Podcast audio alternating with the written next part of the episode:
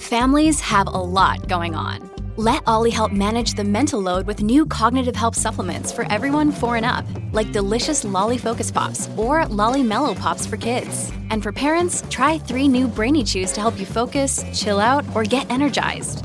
Find these cognitive health buddies for the whole fam at olly.com. That's O L L Y.com. These statements have not been evaluated by the Food and Drug Administration. This product is not intended to diagnose, treat, cure, or prevent any disease.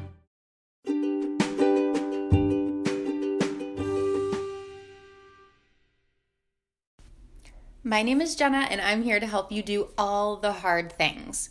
I'm a licensed professional counselor with over eight years of research and clinical experience with people who have some of the most debilitating OCD and anxiety in the world. I'm also a mom, a personal trainer, and a lover of modern spirituality. My goal is to bring you all the research, guidance, and encouragement you need to help you remember and know how strong you truly are. Now, let's get to it. All right, hello, hello, everyone. Um, welcome to the first episode of All the Hard Things podcast. I wanted to really start with something big for me and something that I know is big right now for a lot of people.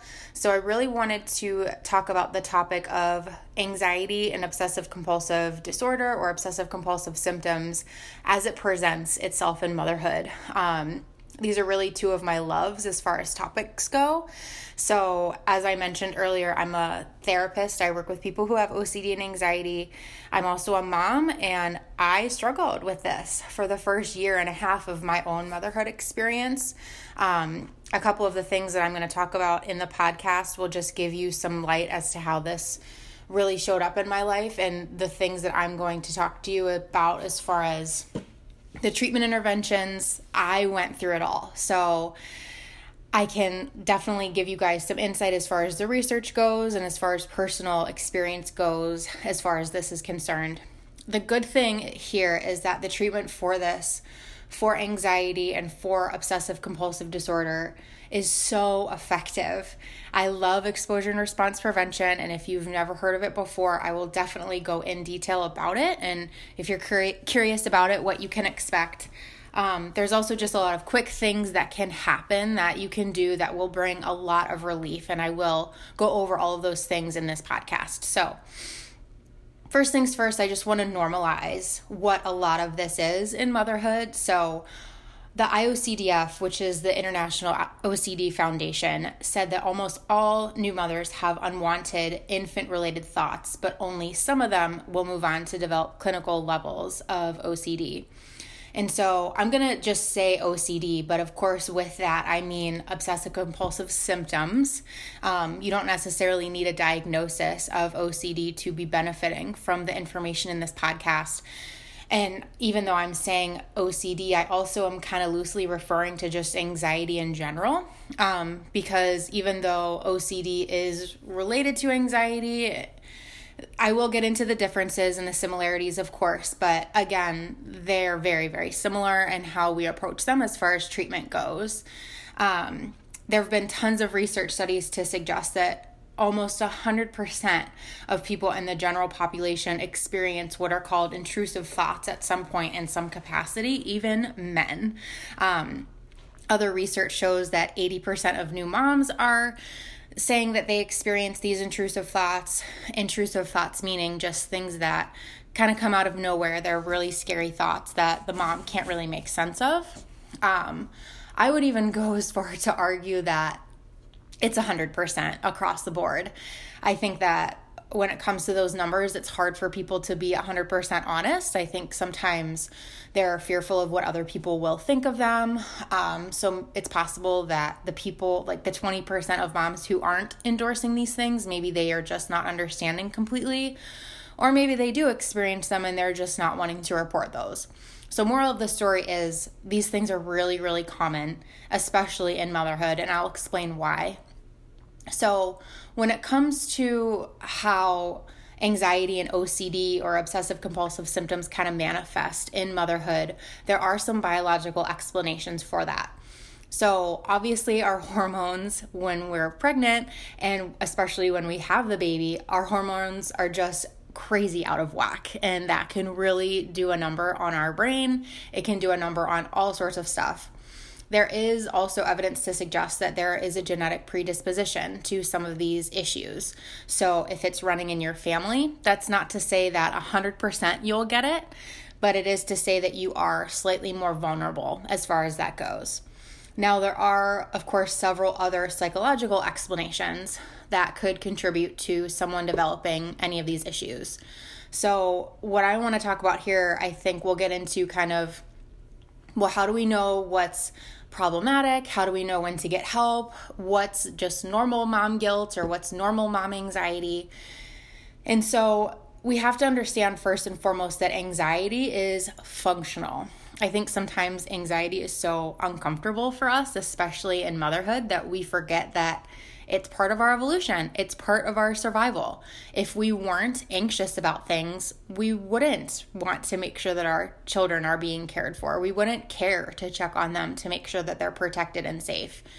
It's just a normal, harmless part of early parenthood. Um, it becomes problematic though when the parent misinterprets these normal thoughts or normal worries as indicating some threat or significance.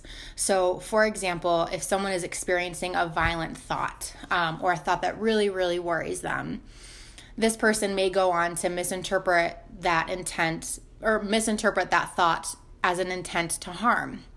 So, someone with OCD would have an intrusive thought, again, like we all do, they might have an intrusive thought that as they are cutting up vegetables with their baby, oh my gosh, what if I stabbed them on accident?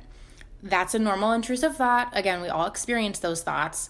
Somebody would become more distressed by that when they start to misinterpret that thought as an intent to harm, meaning, oh my gosh, I must have thought that because that means I want to harm my baby.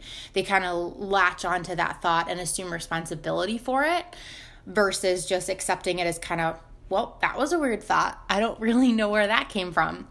And so that misinterpretation of that thought as intent to harm leads to that person obviously experiencing a heightened level of anxiety, a heightened level of fear.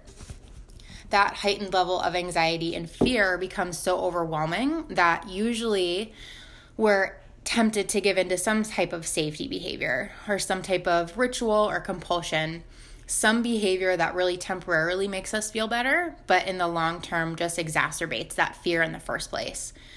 And these all happen because, especially in early motherhood, we're experiencing what's called a rapid increase in responsibility. So, as people with anxiety and as we become more responsible for things, especially our children, we see our anxiety go up the roof. We see our fear go up the through the roof. And that makes total sense again because it's adaptive. We want to make sure that these things that these people stay safe. But we also have to keep our behaviors in check. So, generalized anxiety is going to be something that's just excessive anxiety and worry about real life topics. They may be challenging to control, they may present with physical or cognitive symptoms like fatigue, muscle aches, difficulty sleeping. That's going to be a little bit different from OCD in that it's just about real life issues. Um, it's just kind of a lot of sprinkling of anxiety over a wide range of more real life topics. You're also going to see a lot of excessive worry in general. So, worrying even when there's no specific threat present, and it's going to be definitely really disproportionate, disproportionate to the actual risk. Then, as I've referenced several times, we have obsessive compulsive disorder, which is going to comprise of obsessions and then compulsions. So, obsessions are going to be intrusive or unwanted thoughts, ideas, images, or impulses that cause distress. These intrusive thoughts are often accompanied by repetitive behaviors or mental acts, so rituals or otherwise known as safety behaviors. And the point of these behaviors is to reduce the anxiety that's brought on by those intrusive thoughts. Some examples of intrusive thoughts, and again, 80% of all new moms, I would argue more, are endorsing these. So, some examples would be that the baby could die in their sleep. They may drop the baby from a high place, like a balcony or over the stairs, putting the baby in an oven or a microwave. They may have images of the baby dying they may have a difficult time imagining the baby choking, have unwanted impulses to shake the baby, thoughts of yelling at the baby, thoughts of poking the baby at their soft spot, stabbing the baby, poisoning them. there is also a small subset of moms and it and it happens absolutely of moms who have sexual intrusive thoughts about their children. It happens to dads too. So I just want everybody to know that if you're one of those moms who happen to have experienced a sexual intrusive thought about a child or your children, that's something that happens. And I'm going to go through it a little bit more in detail as well. As far as compulsions go, something that would go alongside the intrusive thoughts, these are going to be again those those behaviors that happen either overtly or covertly that work to reduce the anxiety brought on by the intrusive thought. So some common compulsions would be reassurance seeking. This is when you may ask others, so your partner, about making sure that you're okay, making sure that your baby is okay. You may look a lot of stuff up on the internet and over research. You may ask the doctor a bunch of times if this is normal. Avoidance is also going to be a big one. So, if you're having a hard time, maybe in the kitchen with sharp objects around your baby, you may just avoid cooking altogether, or you may avoid having the baby in that space.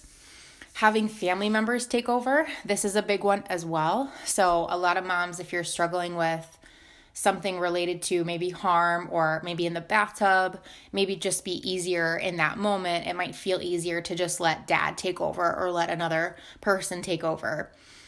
May also check their other people's reactions when their children are around to see how they feel or how they're reacting to their their own parenting could also analyze your own thoughts to see if you agree with them. So, kind of doing this back and forth in your head would I really do that? you know, where did that idea come from versus kind of just letting it be there and letting it go. May argue with the thoughts or engage in a lot of self assurance. And then another really common one would be just reviewing situations in your head, maybe replaying events. This is one that I can give a pretty good real life example about. So I remember in the middle of the night one night, Eli, my son, he was a, he was pretty newly born and I picked him up. I was really tired, and I feel like something happened. I kind of swung him accidentally, just trying to pick him up out of the little bassinet that we had next to our bed. And he didn't cry. There was no clunk or anything like that. There was no indication that I had bumped his head on the the very very short car- corner of our dresser. But I felt like it came so close that I had to check his I I physically just went back and checked his head probably hundreds and hundreds of times. Um again and I would go back in my head mentally just trying to remember like did he cry and did I forget about that? Um I would check again to just see if there was any blood. I would check to see how sharp the dresser actually was. So in case it actually did scratch him, make sure that it wasn't super super super painful. Um, I would wake him from his sleep even an hour later to make sure he was okay. And there was no objective evidence that I had actually hit him on accident. He, again, didn't cry. There was no indicator of a bump or anything. I remember having to wake my husband up in the middle of the night, which would be another ritual. um, having him just try to make sure that Eli was okay too and kind of reviewing the situation out loud it was a scary situation and definitely one where, as an OCD and anxiety therapist, I knew what was going on for me. I knew that this is not feeling like something I can control right now. This feels like I know there should not be any evidence, there's no evidence for this at all. And I still really, really feel like I need to check him. So that's just one example, but there are tons of different ways that this can come up for people. Um, again, it's going to come up a lot in the form of just disturbing images, sexual intrusive thoughts. I want to elaborate that on a little bit more too. It's going to come up a lot when you're changing diapers or giving your baby a bath or dressing them. Some moms may also really, really struggle with excessive cleaning. So, cleaning of their baby or cleaning of just the home. They may struggle with counting. They may struggle with having to do things just right or just so. There's definitely some perfectionism going on, some praying. Um, a lot of moms have told me that they struggle with praying for happiness and praying for well being. Again, this is something where you're not doing it because you enjoy it. You're not cleaning your house because you enjoy it. You're not praying because you enjoy it. You're doing it because you feel as though something bad will happen if you don't. Um, so that's really the the difference there. The core really fear here with all of these different examples is going to come back to just pathological doubt.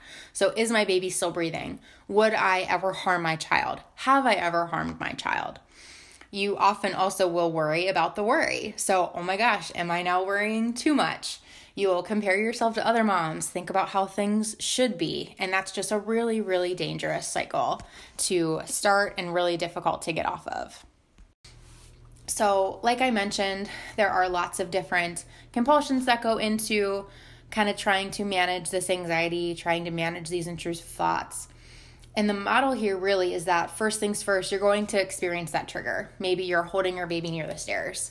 Then you're going to, outside of your own ability to really help it at all, you're going to maybe experience that unwanted or intrusive thought. Like, I could drop my baby down the stairs that's going to instantly lead to some type of interpretation or negative appraisal, which is I'm dangerous because I had that thought, I must be a bad mom.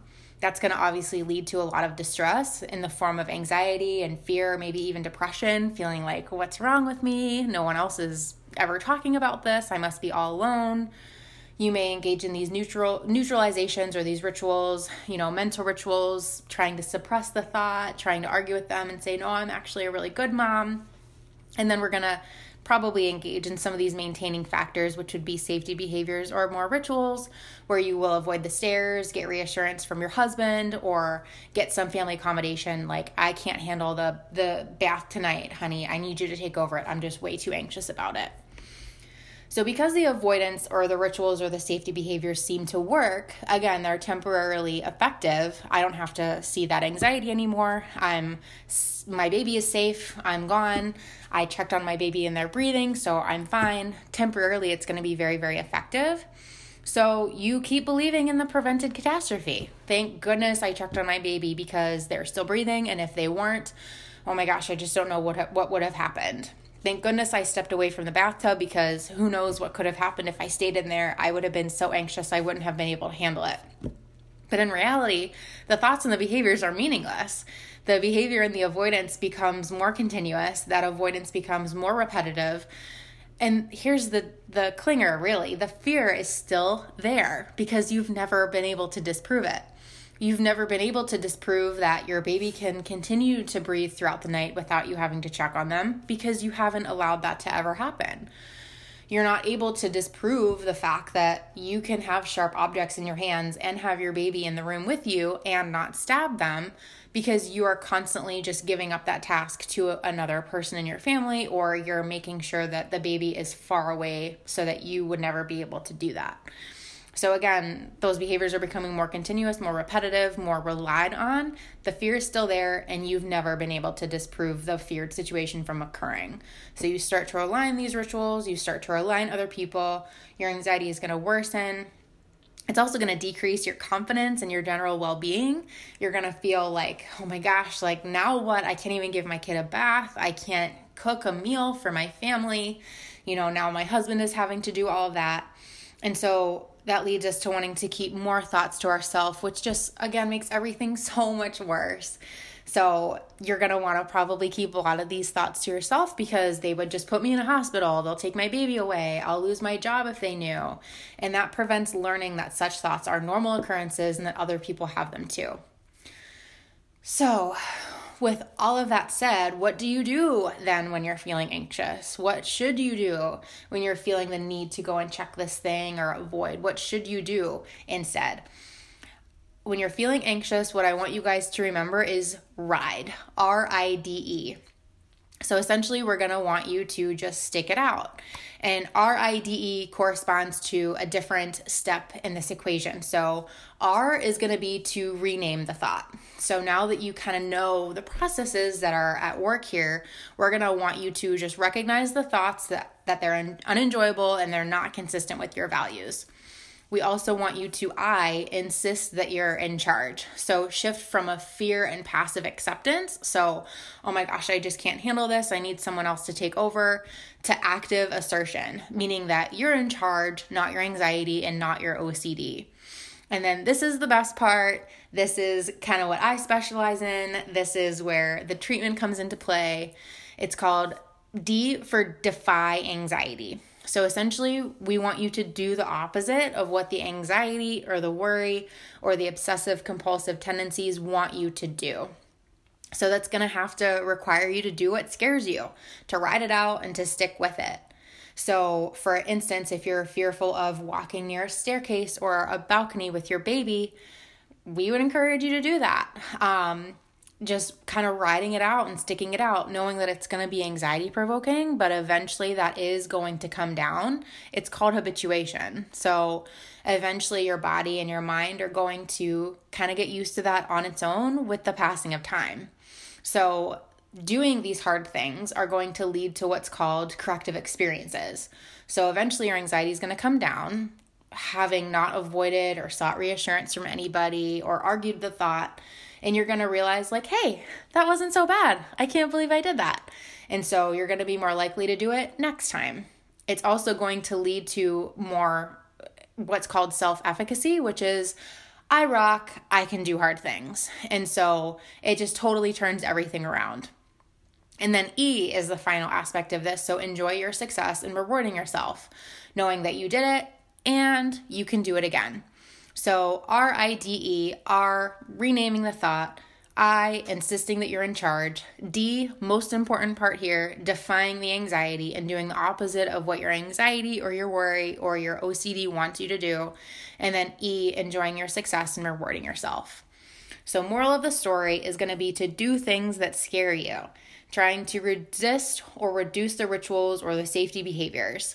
This is the most important step in the entire process. The behaviors have to change first, the thoughts and the feelings will improve later. Something that I talk to a lot of my residents about is unfortunately you can't really address the worry and then the behaviors change. You can't necessarily address the feeling first because feelings are really, really difficult to change. We would, especially in a CBT and a cognitive behavioral therapy type of program, which I am part of, we want to emphasize the behaviors first. There is definitely thought work that can be done, and I'll get into some of that later for sure. But really just focusing on the behaviors. So, doing again what it is that scares you, whatever it is, just trying to sit through that and ride it out, knowing that the anxiety will come down eventually, but we gotta resist those behaviors that normally would come after. So, as far as how to cope, first things first, I think it'll be necessary to go over when to get help. So if you've read some of this and you're knowing that some of it resonates with you, but you're still kind of on the fence of, is this normal? Is this something that I should get help for?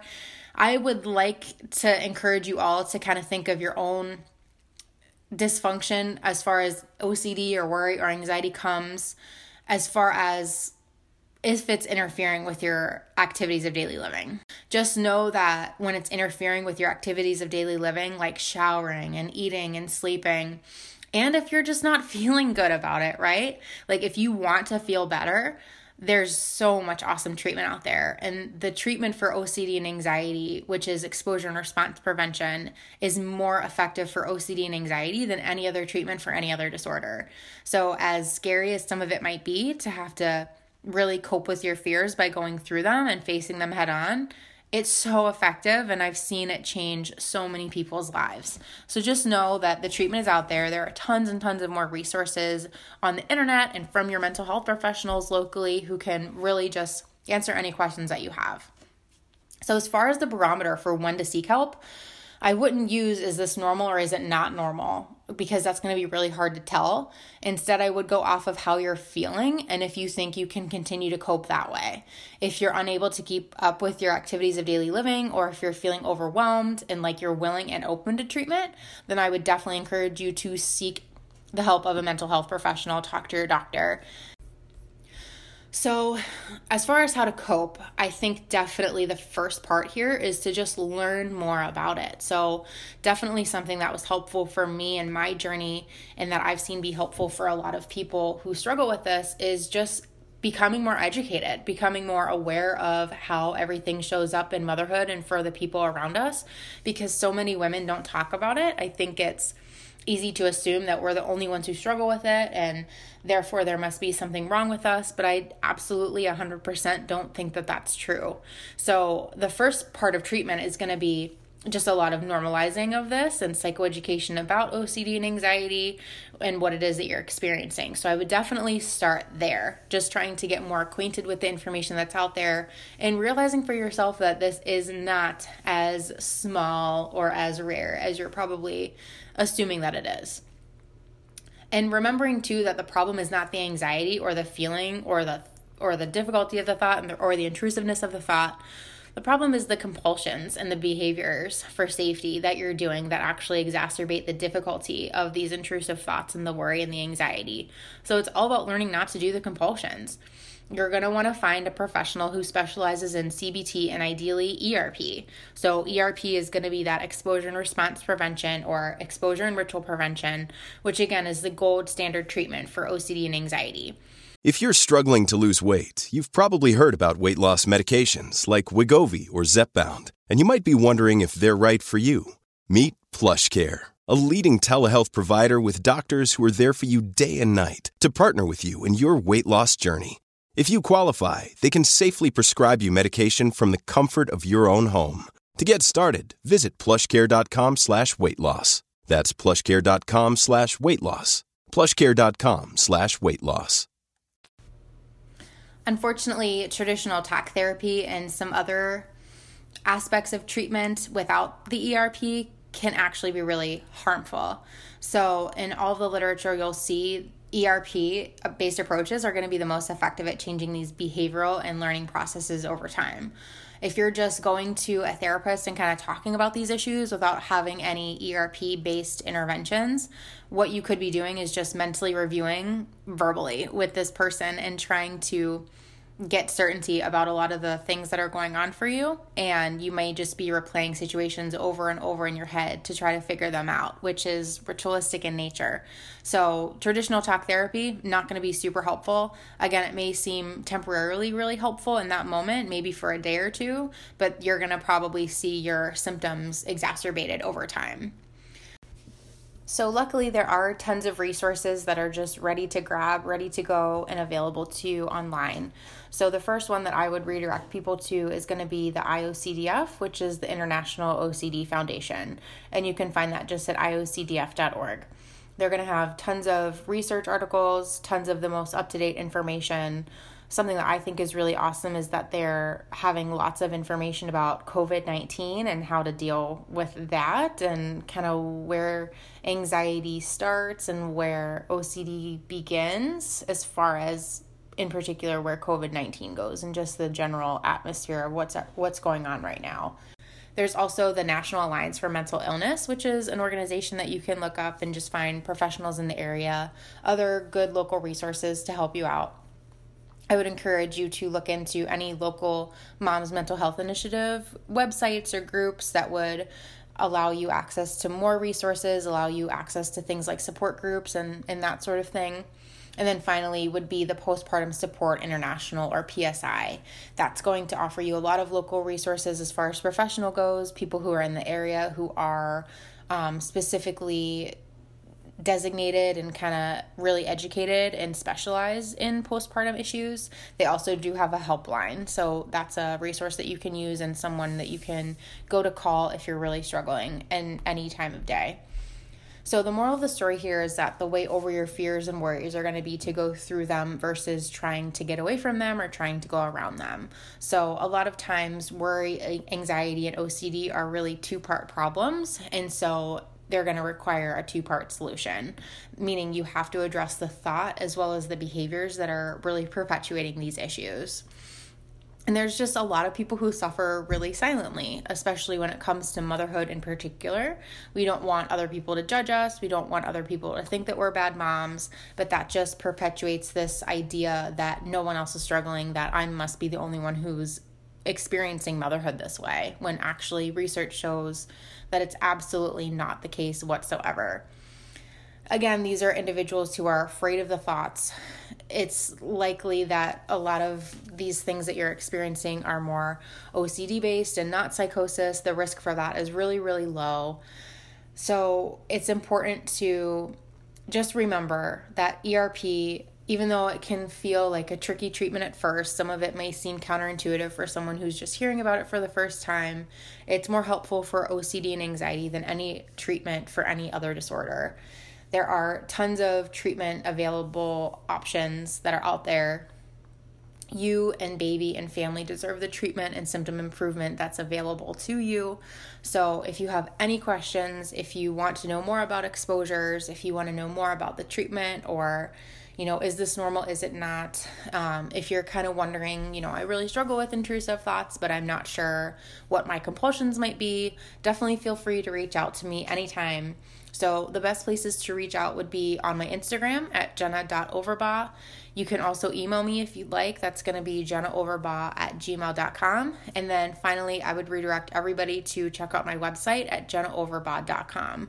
So, going to have lots of good upcoming information as far as resources go, PDFs, um, lots of great collaborations with other professionals in the field as far as trauma and anxiety and just lots of other really, really great things coming down the line here.